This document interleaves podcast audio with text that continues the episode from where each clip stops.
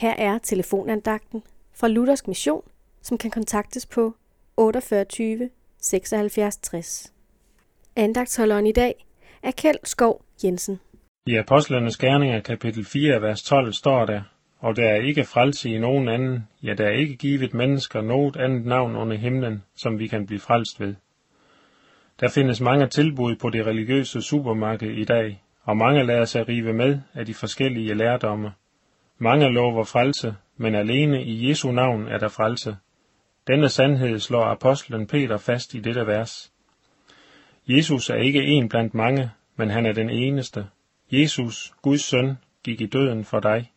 Han betalte din synd og din skyld, da han døde på korset. Jeg er vejen, sandheden og livet, siger Jesus. Ingen kommer til faderen uden ved mig. Jesus taler ikke her blot om, at han er en vej. Når Jesus siger, jeg er vejen, Jesus er den eneste vej til livet, til Gud. Du kan ikke skabe din egen vej til Gud med religiøse øvelser og fromhed eller gode gerninger. Der er intet af dette, der fører til Gud.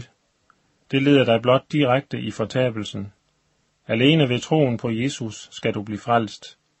Du må se, ikke på dig selv og din egen afmagt, men på Jesus. At se på Jesus er at læse i hans ord, Bibelen. Der vil han møde dig. Kom til Jesus, og han vil ikke støde dig bort. De evige arme når helt herned. De blev engang gennemboret og udstrakt på korsets træ. Nu bliver de rakt ned til dig.